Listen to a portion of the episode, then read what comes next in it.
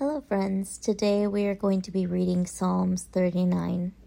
As always, before we begin, let us go ahead and pray over the word that we will receive today. Dear Heavenly Father, Lord, we thank you for the day that you've given us. We thank you for the people in our lives, and we thank you for the many blessings that you pour down in our lives.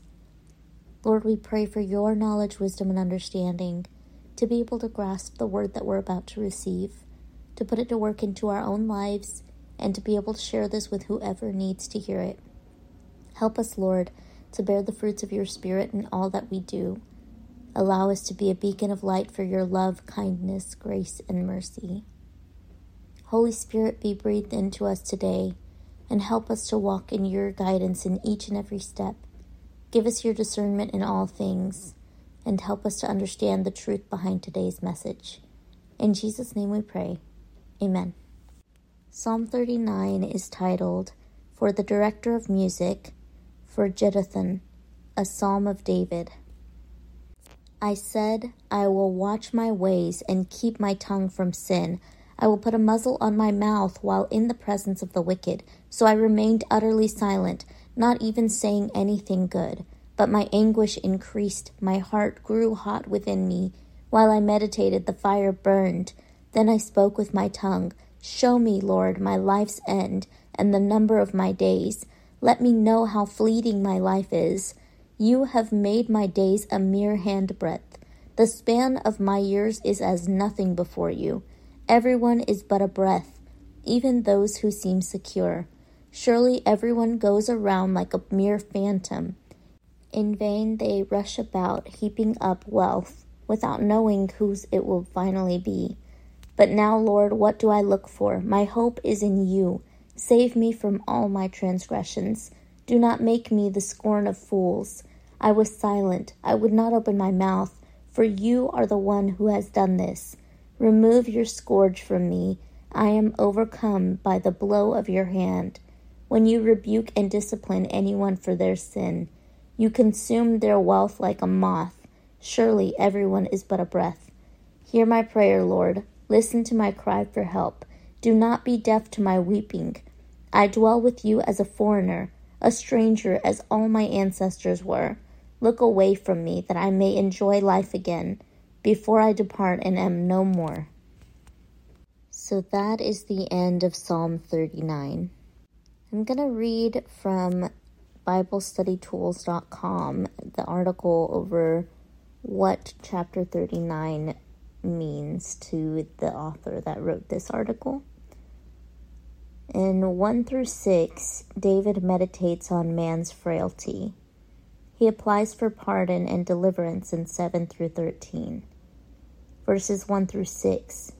If an evil thought should arise in the mind, suppress it. Watchfulness in the habit is the bridle upon the head. Watchfulness in acts is the hand upon the bridle.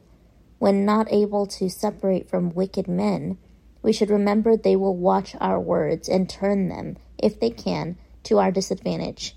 Sometimes it may be necessary to keep silence, even from good words, but in general, we are wrong when backward to engage in edifying discourse. Impatience is a sin that has its cause within ourselves, and that is musing and its ill effects upon ourselves, and that is no less than burning. In our greatest health and prosperity, every man is altogether vanity. He cannot live long, he may die soon. This is an undoubted truth, but we are very willing to believe it. Therefore, let us pray that God will enlighten our minds by His Holy Spirit and fill our hearts with His grace, that we may be ready for death every day and hour verses 7 through 13 here. There is no solid satisfaction to be had in the creature, but it is to be found in the Lord and in communion with Him. To Him we should be driven by our disappointments. If the world be nothing but vanity, may God deliver us from having or seeking our portion in it. When creature confidences fail, it is our comfort that we have a God to go to, a God to trust in. We may see a good God doing all and ordering all events concerning us, and a good man for that reason, says nothing against it. He desires the pardoning of his sin and the preventing of his shame. We must both watch and pray against sin. When under the correcting hand of the Lord, we must look to God Himself for relief, not to any other. Our ways and our doings bring us into trouble, and we are beaten with a rod for our own making. What a poor thing is beauty, and what fools are those that are proud of it, when it will certainly and may quickly be consumed. The body of man is as a garment to the soul. In this garment sin has lodged a moth, which wears away first the beauty, then the strength, and finally the substance of its parts. Whoever has watched the progress of a lingering distemper, or the work of time alone in the human frame, will feel at once the force of this comparison, and that surely every man is vanity. Afflictions are sent to stir up prayer. If they have the effect, we may hope that God will hear our prayer. The believer expects weariness and ill treatment on his way to heaven, but he shall not stay here long. Walking with God by faith, he goes forward on his journey, not diverted from his course nor cast down by the difficulties he's met. How blessed it is to sit loose from things here below, that while going home to our Father's house, we may use this world as a not abusing it. May we always look for that city whose builder and maker is God. So nowadays, people call these sinful thoughts intrusive thoughts thoughts that are random and that don't really make sense, but they think them. And these kind of thoughts we have to guard our minds from. When we think of something that is not of God and you know that it's not of God, take that thought captive and cast it out. As soon as you think it, reflect on it and say, is this something that God has given me to think, or is this something from the enemy? And when you do that, cast it out and try and think of a Bible verse to help defend yourself from that way of thinking. When life gets really hard, sometimes I beat myself up and I feel like I just can't do this anymore here. You know, I can't keep failing. I can't. I feel like everything is just going wrong in my life. And then I start to think this world is not the final destination.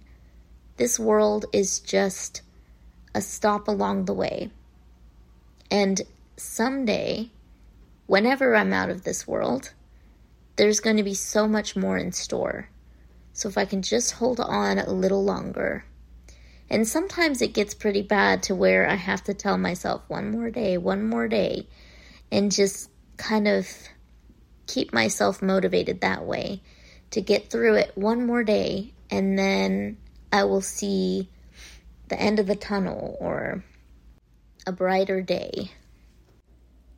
But this helps me to get past the storm and the chaos that I have to face when going through spiritual warfare.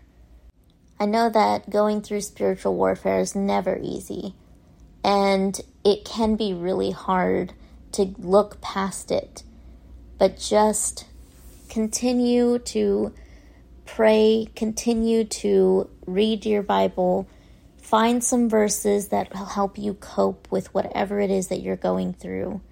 I know that whatever you're needing, God will provide it because we serve such a graceful and giving and loving Father, and He will always come through for us. I hope that you guys enjoyed this message, and I hope whoever needed to hear it hears it. And until next time.